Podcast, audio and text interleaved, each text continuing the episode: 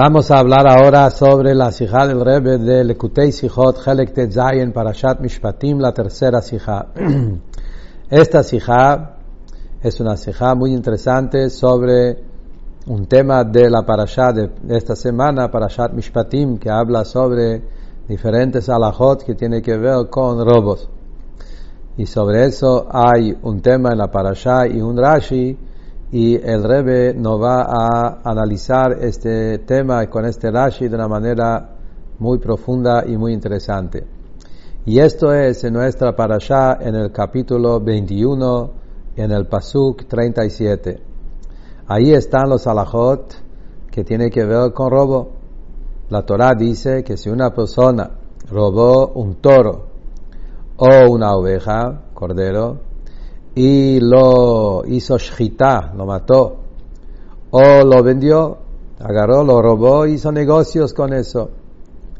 Dice la Torah que cuando tiene que pagar, tiene que pagar cinco veces el valor del toro y cuatro veces el valor de la oveja. Eh, arba Misha. Cinco por el toro y cuatro veces el valor del cordero de la oveja. Eso dice la Torah. Viene Rashi. Y Rashi trae dos motivos. ¿Por qué está esa diferencia? ¿Por qué en toro se paga cinco y en oveja se paga cuatro? Dice Rashi, Amar Rabbi Yohanan ben Zakai. Dijo Rabbi Yohanan ben Zakai, uno de los grandes sabios, la Torah tenía lástima, a Kadosh Baruchu, Hamakom. A Kadosh Baruchu tiene lástima del el respeto del, de la gente, el bienestar de la gente. Y eso, el toro que camina solo, entonces la persona que robó no pasó tanto vergüenza y entonces no lo tenía que llevar sobre sus hombros. Por eso paga más, paga cinco.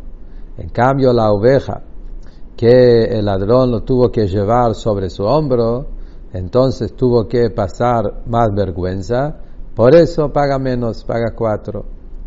Sigue Rashi y dice otra opinión. Amar Rabbi dijo Rabbi Meir, otro de los Tanaim de la Mishnah, vení y ve la grandeza, cuál grande es la fuerza del trabajo. El toro que trabaja y entonces el, la persona no pudo trabajar, el, dueño del toro no pudo trabajar porque le robaron el toro, por eso tiene que, el ladrón tiene que pagar más, tiene que pagar cinco. La oveja que no trabaja, entonces no hubo acá falta de trabajo, por eso paga menos, paga cuatro. Hasta acá son las palabras de Rashi, muy interesantes. Pero cuando entramos en el tema, surgen un par de preguntas. Primero, ¿por qué Rashi tiene que traer dos motivos? La Gemara trae los dos motivos, pero Rashi, ¿por qué Rashi necesita traer los dos motivos? Segunda pregunta es, es sabido que ya se habló muchas veces en los hijos, que cuando Rashi trae dos opiniones y Rashi también trae los nombres de los Tanaim que dijeron en las opiniones, es porque esos nombres agregan, pshat, agregan en el entender de su opinión. La pregunta es, ¿qué aumentamos? ¿Qué entendemos mejor en esas dos opiniones, sabiendo que lo primero dijo Rabbi Yohanan ben Zakai y el segundo lo dijo Rabbi Meir? También, en el Lashon de Rashi se entiende que Rashi dice trae Rabbi Yohanan ben Zakai, dice Amar Rabbi Yohanan ben Zakai, dijo Rabbi Yohanan ben Zakai, y después dice Amar Rabbi Meir, dijo Rabbi Meir. Cuando está escrito de esa forma, significa que no es un argumento, no están discutiendo. Cada uno dice otra cosa, pero no hay una discusión. Siempre cuando hay una discusión, el segundo sabio dice Omer, tipo Rabbi Meir Omer. Rabbi Meir dice, él discute. Pero si dice Amar Rabbi Yohanan y luego Amar Rabbi Meir, eh, con, el, mismo eh, forma de escribirla, él dice dos veces Amar Rabbi Fulano, Amar Rabbi Fulano, es porque no están discutiendo. Hay que entender. En otros lugares que está traído ese tema de Rabbi Yohanan Rabbi Meir, en otros lugares, en otros medrashim, parece que sí es un argumento, sí es una discusión. Rashi eligió esa versión que repite lo mismo, más que aparentemente que no están discutiendo, ¿eh? hay que entender ¿eh? por qué Rashi sostiene que no están discutiendo. Aparentemente, en la primera vista, si ponemos a pensar, son dos opiniones totalmente diferentes. Son dos diferentes motivos que no son lo mismo. Uno habla del kavod de la, persona, el otro habla del tema de la pérdida del trabajo. Son dos cosas distintas. Y es más, si entramos bien en los detalles, vamos a ver que son totalmente opuestos. Los dos motivos contradicen en algún aspecto uno al otro. ¿Por qué? Según el motivo de Rabbi Yohanan Zakai, que el tema es que tiene que ver con el desprecio, con la vergüenza que pasó el ladrón por tener que cargar la oveja, se entiende que en verdad el valor ideal, el valor que corresponde son cinco. Los dos, tanto oveja como toro, el valor que corresponde que sea es el valor de cinco veces. Nada más en el tema del cordero, de la oveja, siendo que el ladrón ya tuvo vergüenza por tener que llevarlo sobre su hombro, la Torah bajó un poco y dijo, bueno, paga uno menos, pagas cuatro. Pero lo oficial, lo, había, lo que había que pagar es cinco. Y, el, el, por la oveja lo perdonamos uno y paga solo cuatro. En el motivo de Rabbi Meir es justamente al revés. El motivo de Rabbi Meir, en verdad, que corresponde pagar solamente cuatro. Y por eso, en el tema de la oveja se paga solamente cuatro, porque cuatro es el valor que hay que pagar. Nada más en el toro, siendo que ahí, aparte del robo, también hubo una pérdida de trabajo, se aumentó uno más. Entonces es justamente uno, las dos opiniones no coinciden uno con el otro.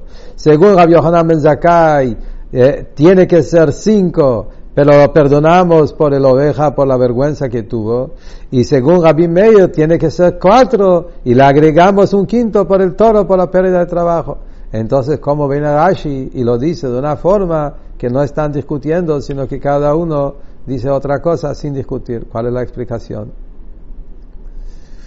Otra pregunta que surge acá es, en la Gemara, en el Medrash, el orden de las cosas está justo al revés.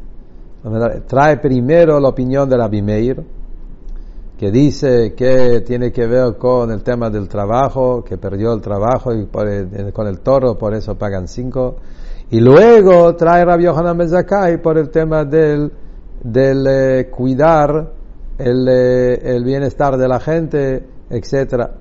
Y Rashi cambió el orden. Trajo primero Rabbi Meir, Rabbi Yohanan Ben Zakkai, y luego Rabbi Meir. ¿Cuál es el motivo que Rashi lo hace? Dice el Rebbe, aparentemente tenemos una explicación maravillosa por qué Rashi hizo ese cambio.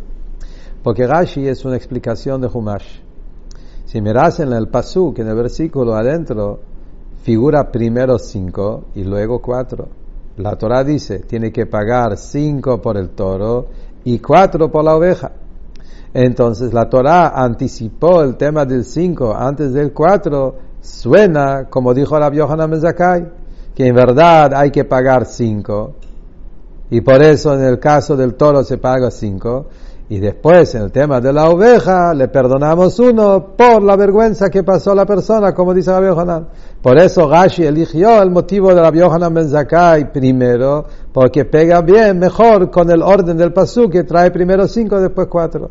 Y luego trae la segunda opinión de Rabbi Meir. Muy lindo, hermoso, pero si es así, surge otra pregunta. Entonces Rashi directamente no tendría que traer la opinión de Rabbi Meir. Se hace más fuerte la pregunta anterior.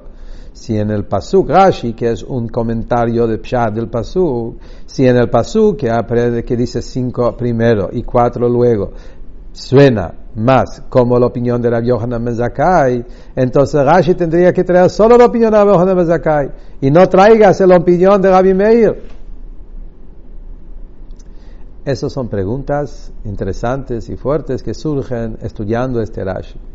Y acá viene el Rebbe y dice una explicación fascinante. Dice el Rebbe así.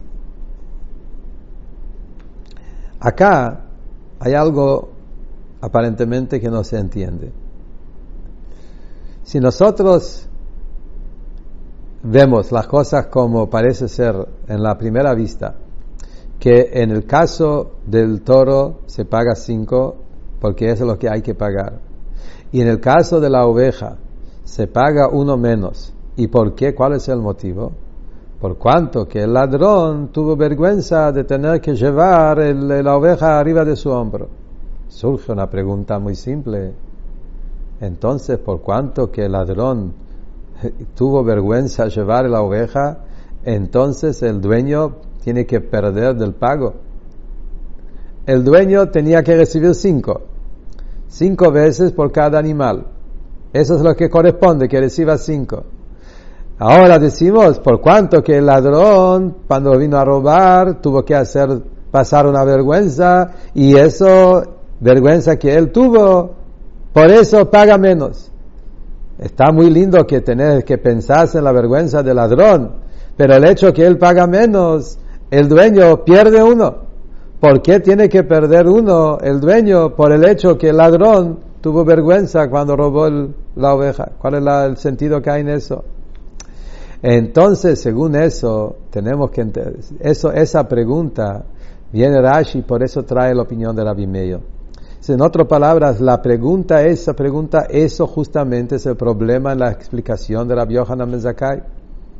Si decimos que el tema es nada más por cuanto que tuvo vergüenza, viene el dueño de la oveja y dice, ¿por qué tengo que perder? ¿Qué hice yo de mal? Porque al otro tuvo vergüenza cuando lo llevó, por eso yo tengo que perder una, una parte del pago. Por eso Rashi tiene que decir, no hay otro motivo. Está el motivo de Rabbi. Y el motivo de Rabbi Meir que dice que justamente al revés, en verdad tendría que servir cuatro. Y por eso cuatro te corresponde, no te corresponde cinco. Y en el caso del toro se le dieron uno más por cuanto que perdió trabajo, por eso le dieron cinco. Y entonces no es que estás perdiendo, recibiste lo que corresponde, recibís cuatro porque eso es lo que tenés que recibir. Entonces, según eso, vemos que en verdad no hay una discusión entre Rabbi Yohanan Zakai y Rabbi Meir. Según eso, acá no hay ninguna discusión. Cada uno agrega y complementa al otro.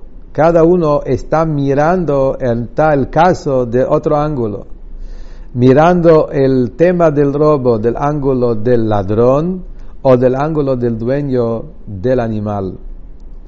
Rabbi Yohanan ben Zakai mira del lado del ladrón. El ladrón robó y por robar le castigan que tiene que pagar no solo uno, tiene que pagar cinco veces más porque robó, hizo algo mal y le dieron ese castigo de pagar cinco veces más. Entonces decimos, en un caso que tuviste vergüenza, tuviste que hacerlo de una manera que te costó vergüenza, entonces eso ya pagó parte del castigo. Por eso, en vez de pagar cinco, paga cuatro. Eso es Rabbi Yohanan Bezakai. Él mira del lado del ladrón. Viene Rabbi Meir y dice, hay otro lado también, el dueño de la oveja que él perdió, él también mirando del, el, robo de su lado. Si lo miramos del lado del dueño, en verdad el, el, dueño merece recibir cuatro veces por lo que se le robó. Y en el caso del toro hubo una pérdida más. La pérdida más que hubo es que hubo falta de trabajo. Por eso la Torah le agrega cinco. Entonces uno mira del lado del ladrón, Rabbi Yohanan Ben Zakai, Rabbi Meir mire del lado del dueño de la oveja, del, animal, y por eso cada uno complementa al otro, y con eso se entiende perfectamente que Rashi no lo dice en forma de discusión, sino cada uno dice otra parte. Según eso, se entiende también, se contesta, por qué anticipó Rashi primero a Rabbi Yohanan Bezakai y luego Rabbi Meir. Según eso que no están discutiendo, sino cada uno habla de otra mirada, la mirada del ladrón o mirada del lado del dueño, se entiende perfectamente porque Rabbi Yohanan Mazakai viene primero y Rabbi Meir viene segundo. Cuando uno roba, ¿cuál es el orden? Primero está el ladrón, El ladrón robó. Y el ladrón tiene que pagar por lo que robó. Luego, segundo es, el dueño recibe la recompensa por la pérdida que tuvo. Entonces, en orden de las cosas está primero el pago del ladrón y luego está la ganancia, lo que ganó el dueño cuando el ladrón lo devolvió. Entonces, Rabbi Yohanan Ben Zakai habla del lado del ladrón. El ladrón tenía que pagar cinco veces por cada animal, pero cuando tuvo vergüenza le bajaron uno, en el caso de la oveja. habla del ladrón porque eso viene primero, el pago es del ladrón.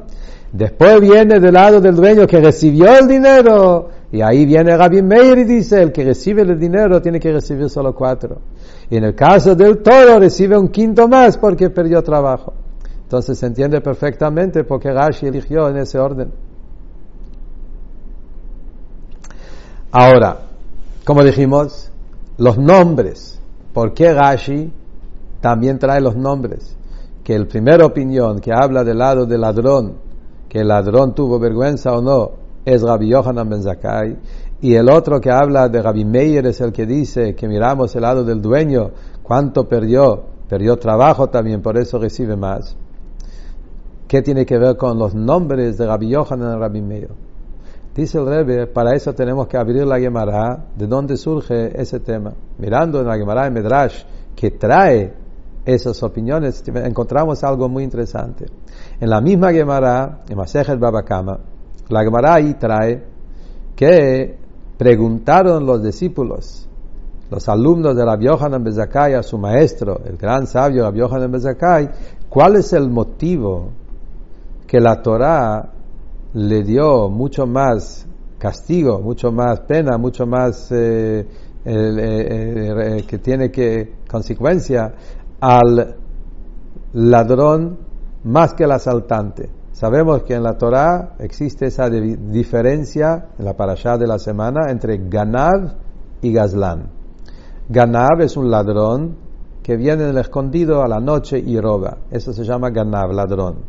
Asaltante, Gazlán, es un ladrón que viene abierto a la luz del día y a la fuerza agarra y roba. Eso se llama Gazlán. En la Torah vemos que un gazlán, un asaltante que robó, paga uno por uno. Robó uno, paga uno. Por cualquier cosa que robó, paga uno, nada más que uno. Y el ladrón, el ganav, que viene a la noche escondido y roba, tiene que pagar doble. Y si hubo también negocios, como dijimos acá, que lo mató y para vender y lo vendió, etcétera, tiene que pagar cuatro y cinco. Entonces los Rabbi Yohanan y los Talmidim, los alumnos, le preguntaron por qué. Aparentemente la cabeza dice, la mente al revés. ¿Sí? El ladrón se esconde, tiene vergüenza. El asaltante viene de luz del día, viene fuera con, con, con, eh, con fuerza, con arma. Entonces, ¿cuál es el tema? ¿Por qué el ladrón paga más, paga el doble? O acá cuatro y cinco veces más.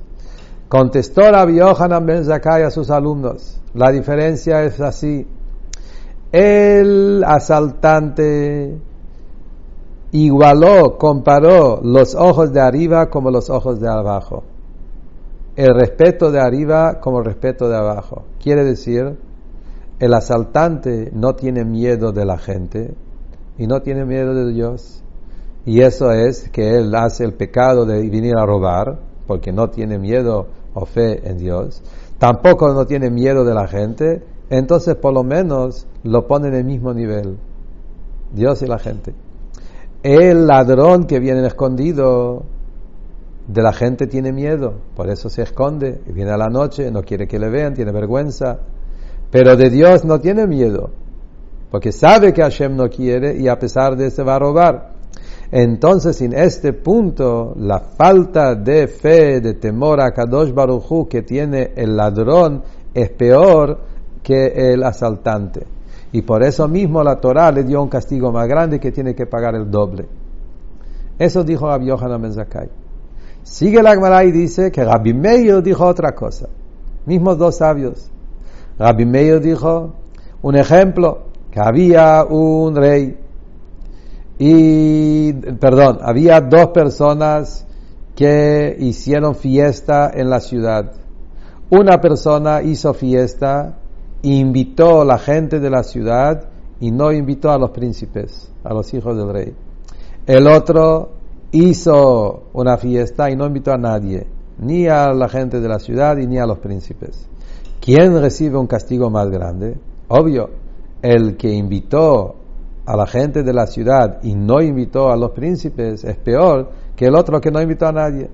Uno que no invitó a nadie, bueno, una persona que amarete como se dice, una persona que no tiene no quiere participar a nadie, no trajo a nadie.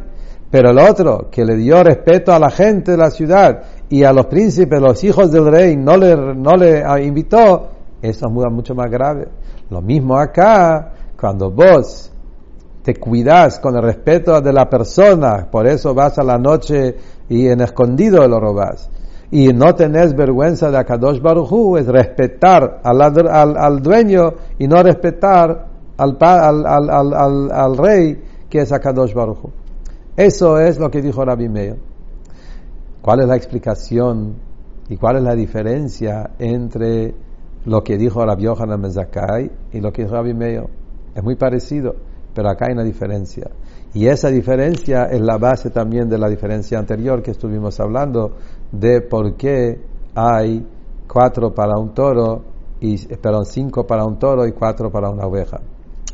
Dice el Rebbe así, la diferencia entre Rabbi Yohanan Ben y Rabbi Meir, Rabbi Yohanan Ben Zakkai enfatice el pecado del ladrón en comparación al pecado del asaltante, mirando del ángulo de la mirada de, del lado del ladrón y del asaltante.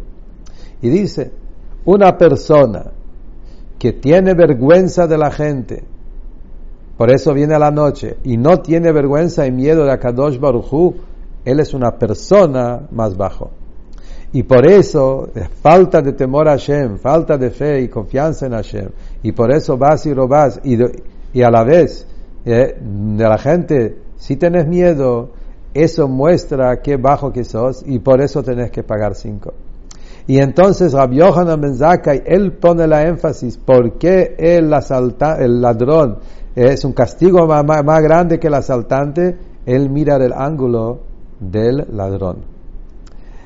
Rabbi Meir, en su ejemplo, ¿qué habla Rabbi Meir?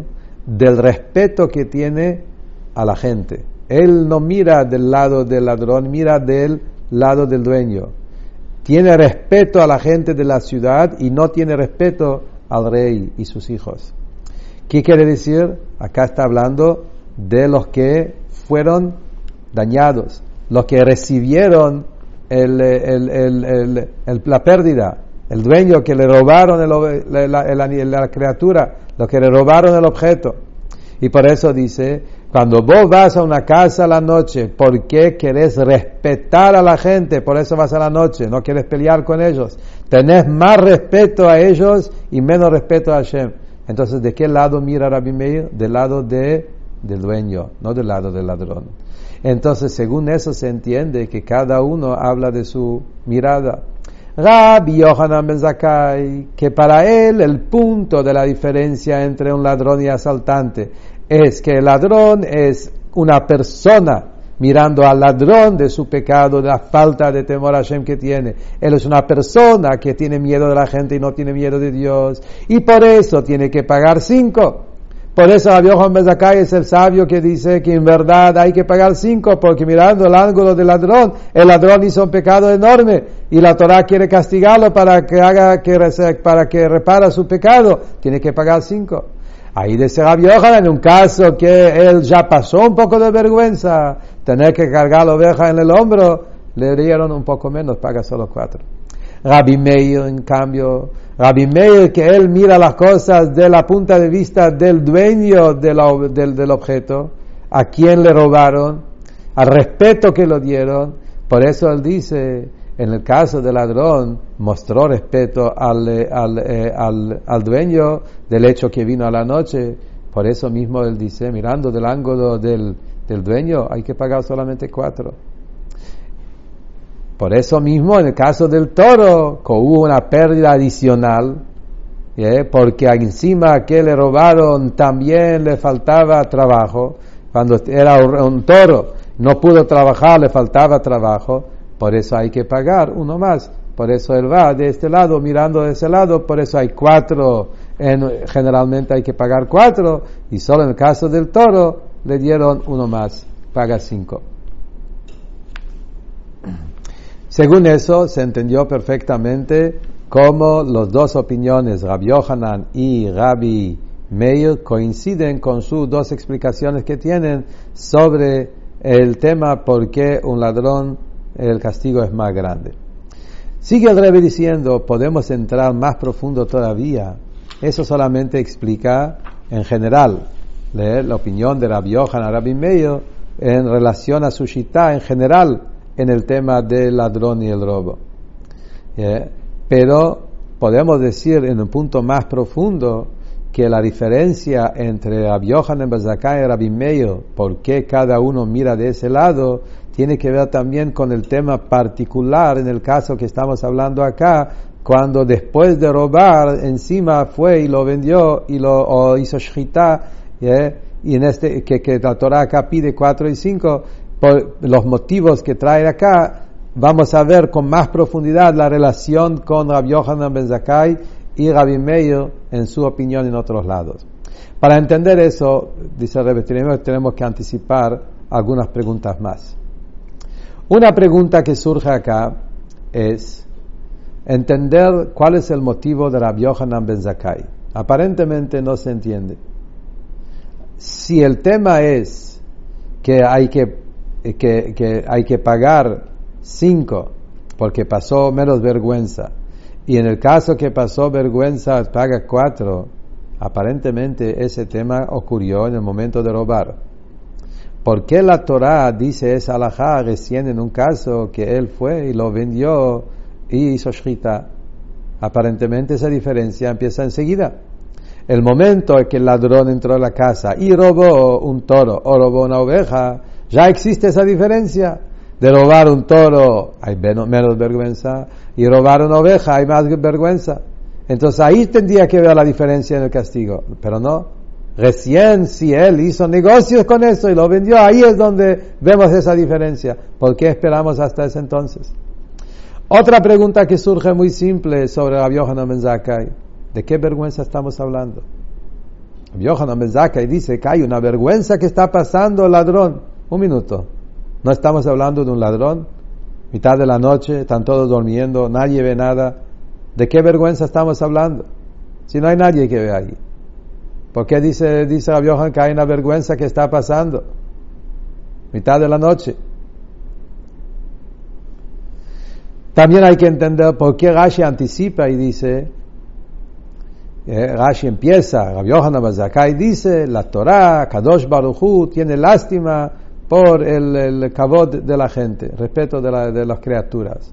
¿Por qué tiene que anticipar eso? Que diga directamente, el toro que camina solo paga cinco, paga, eh, y el, la oveja que hay que llevarlo al hombro pasa la vergüenza. Ese, esa introducción está de más. Otra pregunta en eso mismo, Rashi dice que Akadosh Baruchu tiene lástima del respeto de las criaturas, Briot. En la Gemara dice eh, que Hashem tiene lástima de, del respeto de un ladrón. Y Rashi cambió, en vez de ser ladrón, dice criaturas. ¿Por qué hizo ese cambio? Son preguntas sobre la Yohanan Ben Y la respuesta de todo eso, ¿cuál es? Dice el Rebbe así. Vamos a analizar un poquito, vamos a entender solo. Todo este tema, en el momento del robo, es verdad, que ahí fue la historia, que cuando fue robando, ¿eh? y ahí fue la diferencia entre el toro y la oveja. Por otro lado, como dijimos, en el momento del robo no hay ninguna vergüenza, porque nadie ve, está en la mitad de la noche. Entonces, en verdad, no existe ninguna vergüenza. ¿Cuándo empieza justamente la vergüenza del ladrón? La vergüenza del ladrón es más adelante. En el momento del robo no pasó nada, robó a mitad de la noche, nadie sabe. Cuando la gente se dieron cuenta, cuando encontraron al ladrón y saben que él es el que robó, y ahí lo llevan al Beddin para hacerle el juicio, y el Beddin empieza a analizar qué es lo que pasó, y ahí es donde le tienen que, que decidir qué hay que hacer, ahí es donde empieza la vergüenza. Y ahí pasa así. Si es un robo común, donde la Torah tiene que dice que hay que pagar el doble, ahí no hay ninguna vergüenza porque la gente no se entera, la gente no sabe más de lo que pasó, la gente sabe, fulano robó y Beddin dijo que hay que pagar doble y esa alajá es siempre, en todos los casos, siempre hay que pagar doble. Eso está, tanto es un animal, si es un objeto, si es algo vivo, no, lo que sea, cualquier cosa que uno roba tiene que pagar dos. Todavía no hay una vergüenza especial. Pero en un caso, cuando él fue y lo vendió, hizo shchita, y ahí Bezin dice, ups, eso ya hay que darle un castigo más grande. Y el castigo más grande va a ser que va a tener que pagar más que el doble. Ahí es donde empieza el tema de la vergüenza. ¿Eh? La vergüenza empieza a tener en ese momento. Entonces ahí es donde él recibe la vergüenza de lo que pasó en el pasado. Cuando él fue a robar, entonces en el momento en sí, como dijimos, nadie sabe nada, pero ahora la gente empieza a investigar y dicen, ¿qué es lo que pasó? Y dicen, ah, fulano fue y robó un toro, fulano fue y robó una oveja. Ahí la gente empieza a hablar. Y ese es el momento que él recibe esa vergüenza, que él fue y llevó el toro. Con el toro tenía menos vergüenza, con la oveja tenía más vergüenza. Entonces esa vergüenza recién ahora viene. Entonces por eso, por eso decimos que tiene, por eso recién ahora está el tema del 4 y el 5. Si no, en el principio nadie sabía nada, por eso no hay, no esa diferencia de 4 y 5. Es un secreto, nadie sabe. Recién ahora, cuando tiene que pagar más, ahí es donde la gente empieza a preguntar e investigar y ahí es donde empieza a recibir la vergüenza. Por eso recién ahí está lo que la Torah dice que hay que hacer esa diferencia, que cuando él pasó menos vergüenza antes, paga 5, cuando pasó más paga 4.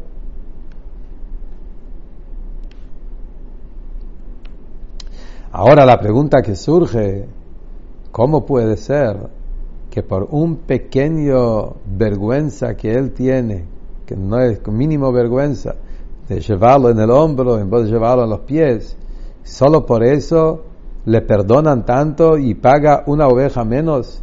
En vez de pagar cinco veces, paga solo cuatro veces. Aparentemente no tiene tanto sentido. ¿Cuál es el sentido? Que por un pequeño vergüenza que está pasando. Entonces, por eso, Rashi dice que esto en verdad, esa vergüenza es solo de Akadosh Baruch Como dijimos, la gente no lo vieron. Pero Rashi, por eso Rashi agrega y empieza esa anticipación. Makom es a Kadosh Baruchu que él tiene lástima, la gente no, no, lo van, no se van a cuenta, pero a Kadosh Baruchu que él es el que ve lo que pasa y él sí toma en cuenta ese pequeño vergüenza que pasó a esta persona y por eso mismo a Kadosh Baruchu le perdona uno y dice que tiene que pagar uno menos. Y por eso Rashi también cambió, en vez de decir ladrón, dice criaturas. Por cuanto que esta persona ya pasó vergüenza ya pasó un tiempo, perdón, ya pasó un tiempo de todo lo que pasó del robo. Estamos seguros que él ya se arrepintió, ya no es un ladrón. En el momento hizo el pecado, ahora ya se arrepintió, ya no es un ladrón más. Entonces ahora ya no lo llamamos ladrón, llamamos criaturas nada más. La palabra ladrón ya no lo llamamos más. Porque se trata de esa vergüenza que Hashem se da cuenta y por eso mismo cuando Hashem ve que la persona se arrepintió, ya ladrón no es, ya hizo teshuva es una criatura y hay que tener lástima y por eso Hashem dice que pague uno menos. ¿Por qué tomamos en cuenta ese pequeño vergüenza hasta tanto que por eso paga uno menos? Abyohanan Ben Zakai es el que lo dijo. Acá vamos a ver la, la conexión con el sabio que lo dijo Abyohanan Ben Zakai. ¿Quién es Rabbi Yohanan Ben Zakai? Dice el Rebbe, hay una Gemara que Rabbi Yohanan Ben Zakai habló de sí mismo y dijo que en ningún momento, ninguna vez pasó que él pasó en la calle y no saludaba a una persona. Siempre él anticipó a saludar a la gente. Y no solo Yehudim, también no, no, no Yehudim. anticipaba siempre saludar a la gente antes que el otro le saludaba a él, porque él estaba muy cuidadoso y muy respetuoso en todo lo que tiene que ver en el cabot y en el bienestar y en respeto a la gente. Eso fue quien, Rabbi Yohanan Mezakai. Él cuidaba mucho el cabot de la gente. Ese mismo Rabbi Yohanan Mezakai, por eso, es el que dice acá también, mira cuánto la Torah tiene lástima y cuida el respeto de la gente, que por ese pequeño vergüenza que él tuvo en escondido en esa noche, que ahora la gente se enteraron de eso, ya por eso mismo ya vale la pena y que no pague tanto, que pague uno menos. Por eso el Rabbi Yohanan Bezakai es el que dice esa opinión y pega mucho con su forma de servir a Hashem, su manera de conducta, con su respeto que él tuvo de una manera tan extrema hacia la gente.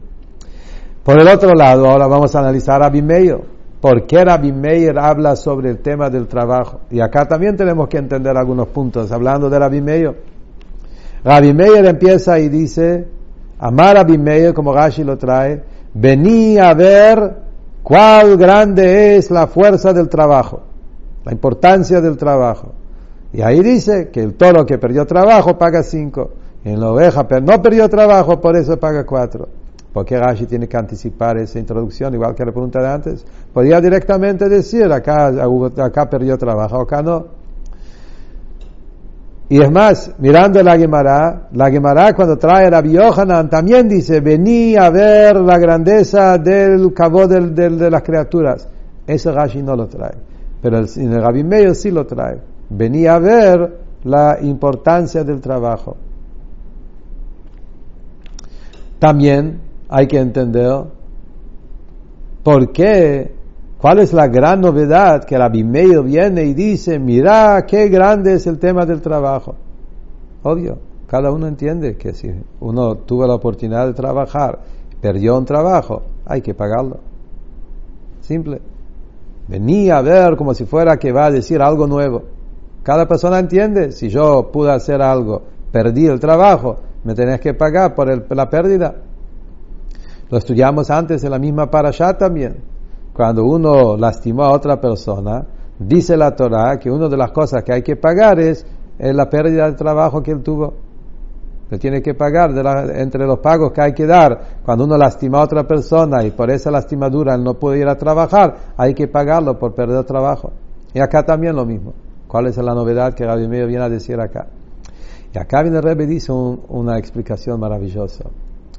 Rabbi Meir no está hablando sobre el pago de la pérdida del trabajo que faltaba con el toro. Eso es obvio que hay que pagar. Digamos, este toro trabajó en el campo y trabajando en el campo tenía que cosechar o, sea, o arar, lo que sea. Y estos días que el toro estaba afuera no se podía trabajar, hubo una pérdida, esa pérdida hay que pagar seguro. Pero no es de eso lo que Abimeir está hablando. Eso se entiende por sí que hay que, por lo menos al Pipchat, hay que ver al Pialajá cómo es, pero Gashi no es un libro de Alajá. Al Pipchat no es eso lo que Gashi está hablando. Está hablando no de la pérdida del trabajo que faltó esos días. Está hablando del hecho que el dueño no trabajó en esos días. Otro tema nada que ver. Obvio que lo que faltaba pagar ya se pagó. De eso no estamos hablando. El hidush de la Torah, según Rabbi Meir, la novedad que la Torah dice es que el hecho que el ladrón le robó el toro, entonces el dueño tuvo unos días que no fue a trabajar, esa pérdida de trabajo, hubo días que tuviste que trabajar, no fuiste a trabajar, es tan importante que por eso la Torah le dice que tiene que pagar por un toro más. Eso es una novedad muy grande. ¿De dónde se saca? ¿Cuál es la explicación de eso? Eh, aparentemente, acá hay una pregunta también. Aparentemente es muy poco el tiempo del trabajo del toro. El trabajo del toro, el arar, el toro la mayoría del tiempo no trabaja. Pequeño trabajo que hace, como dice la Gemara, que dos veces en el año en los momentos de arar que se usa el toro para trabajar. ¿Cuánto trabajo faltaba? ¿Eh? Y por eso mismo, y es más, Acá también se trata de un toro que aparentemente no era un toro bueno para trabajar porque vemos que también hizo shrita. ¿Por qué hizo shrita con el toro? Debe ser que era un toro ya que no, no necesitaba para trabajar, no, no, no era bueno para trabajar, y por eso le hizo shrita para comer la carne. Entonces, la pregunta que surge, si se trata de eso, ¿por qué tiene que pagar por perder trabajo? Igual no están no, están, eh, no estaba hecho para trabajar. Y a si, si estaba para trabajar, se trata de un trabajo de poco trabajo y por eso mismo hay que ya ganar eso que pagar un, un, uno, pagarle uno más. Por eso dice Rashi Meir. ¿Quién es el que dice esa opinión que miramos esa pérdida de trabajo? Meir. ¿Quién es Rabbi Meir? Rabbi Meir es el famoso Rabbi Meir que la Gemara dice que cuando hay discusiones entre los sabios, Rabbi Meir siempre también sospecha y cuida lo poco. También cuando hay un pequeño daño, un pequeño pérdida, Rabbi Meir también de eso hace todo un tema. Por eso acá también Rabbi Meir dice, a pesar que es un pequeño pérdida, a pesar de eso también hay que, eh, por eso también pagar y por eso en el caso del toro se paga cinco. Entonces, según eso, se entendió de una manera maravillosa por qué Rashi trae dos opiniones y se necesita los dos y pone los nombres, porque Rabbi Yohanan es el que dice eso, Rabbi Meir dice el otro, y todas las partes de Rashi se entiende de una manera fascinante. Viene Rebe acá, la última parte de la Sijá, y dice, hay un tema también de Hasidut que podemos estudiar y entender en ese tema que estamos hablando acá, en el tema del ladrón y por qué la Torah está tan severa, tan fuerte, tan duro con el castigo del ladrón. Cuando miramos a la Gemara, Rabbi Yohanan Ben Zakai, explicando por qué el ladrón que viene en escondido a la noche paga más que el, que el asaltante, dice por qué él le dio valor, eh, tiene miedo del ojo de la gente y no tiene miedo del ojo de, la, de, Dios, como si fuera que el ojo de arriba no ve. Trae tres versículos, tres tukim en la Gemara. Un pasú que dice, los, la gente que se esconden y hacen sus eh, pecados a la noche, cuando nadie ve. Ese es un versículo eh, que está en Yeshayahu Después trae otro pasuk de Teilim, eh, habla también los sobre malvados que dicen Hashem no ve y Hashem no escucha, no oye. Y después trae otro tercer versículo de Ezequiel que dice, porque dicen que Hashem es el que dejó la tierra y entonces por eso no ve. La pregunta que surge estudiando ese Gemara, ¿por qué tiene que traer tres versículos? Aparentemente no tendría que traer ninguno. La explicación por qué lo que vemos acá, que el ladrón tiene miedo de la gente y no de Hashem, e hizo que los ojos de Hashem no ven, es obvio, es simple. Sin ningún versículo se entiende la gravedad del tema. ¿Y por qué tres versículos? ¿Y por qué de ese orden? No es el orden de, de Tanaj. Primero trae un pasuk de, de Yeshayahu, después Teilim, que es más adelante, después Yehezkel, que es atrás. El orden no está ordenado. ¿Cuál es el motivo que trae esos tres y con eso en orden? Y acá viene una explicación basada en lo que Hasidut explica, entender cuál es la profundidad del pecado del ladrón. El tema es así. Acá dice el Rebbe así. Acá se trata de una persona que sí cree en Dios, sabe que hay un ojo arriba no dice que no cree en Dios, dice que se hace como si fuera. ¿Qué quiere decir? La explicación es una persona que sabe la existencia de Dios y sabe que Dios sabe y ve, y a pesar de eso hace lo que hace. ¿Cómo puede ser? Sobre eso viene Rashi trae primero, la Gemara trae primer pasuk. El primer pasuk que dice es, se esconden a la noche. ¿Qué dice la persona? La persona viene y dice, es verdad que Hashem ve, pero como Akadosh Baruch creó la luz y la oscuridad, él también está subyugado a esas diferencias. Así como el ser humano, cuando hay día, uno ve, y cuando está oscuro, no ve. Hashem, como él también creó luz y oscuridad, en la luz ve, en la oscuridad no ve. Por eso, en momentos de oscuridad me voy a esconder y voy a hacer lo que quiero. ¿Cómo entra una tontería así en la cabeza de la persona de pensar que los ojos de Hashem hay una diferencia entre día y noche y que en noche Hashem no ve, en la oscuridad Hashem no ve? Eso viene del segundo pasuk. Porque dicen que Hashem directamente no ve. Lo iré, ellos dicen que a Kadosh Baruchu, los ojos de él son muy elevados, muy espirituales, y no tiene que ver con el mundo material.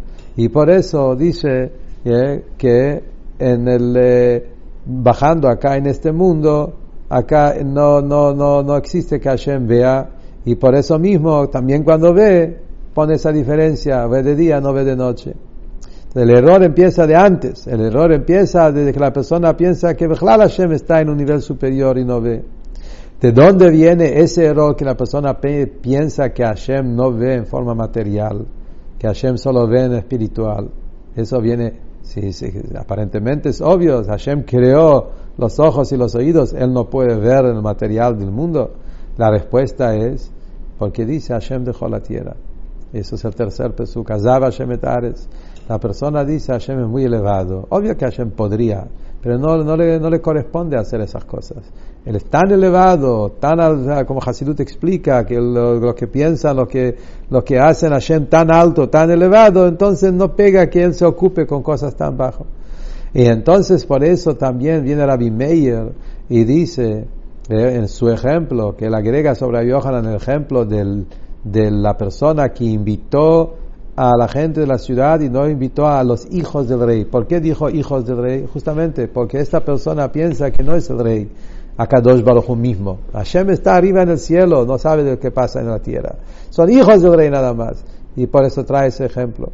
Y entonces, según eso, dice el Rebbe, acá hay una enseñanza muy fuerte en Abodat Hashem que podemos. Son tres niveles cómo funciona el Yetzerara, uno abajo del otro, cómo el Yetzerara viene a hacer a la persona que llega a esa situación de, transformarse en un ladrón que hace cosas en escondido, cosas malas, cuando nadie ve, tiene miedo de la gente y no tiene miedo de Dios. Uno empieza, el Yetzerara viene a la persona y lo primero que le dice es, Hashem es muy elevado. Hashem etal, vamos de abajo para los psukim. Hashem está muy arriba, está en el cielo. No le pega estar acá abajo en el mundo. Hace lo que vos quieras. Eso es rebeldía número uno. Después hay una rebeldía más bajo todavía, donde echarle, ¿sabes qué? Hashem sí está. Y igual puedes hacer lo que quieras. Hashem está, y a pesar que Hashem está, no le importa. Está acá, pero no le importa lo que pasa, lo que no pasa, y entonces hace lo que quieras. Después baja la persona a nivel más bajo todavía y dice, no, Hashem está y sabe, pero Hashem está y sabe solo las cosas de día, cosas lindas, cosas buenas. En las cosas oscuras Hashem no se encuentra. Ahí es donde vos puedes hacer lo que quieras. Entonces esos son los tres psukim con el orden justamente contradictorio que va de de cómo el Yetzarara le va a persona bajando de nivel a nivel a lo más bajo. Pero después viene el tema de la Teshuvah. La persona cuando quiere arrepentirse y va al Bedín y quiere pagar y quiere hacer Teshuvah, viene la Agmará y también lo compara como una fiesta.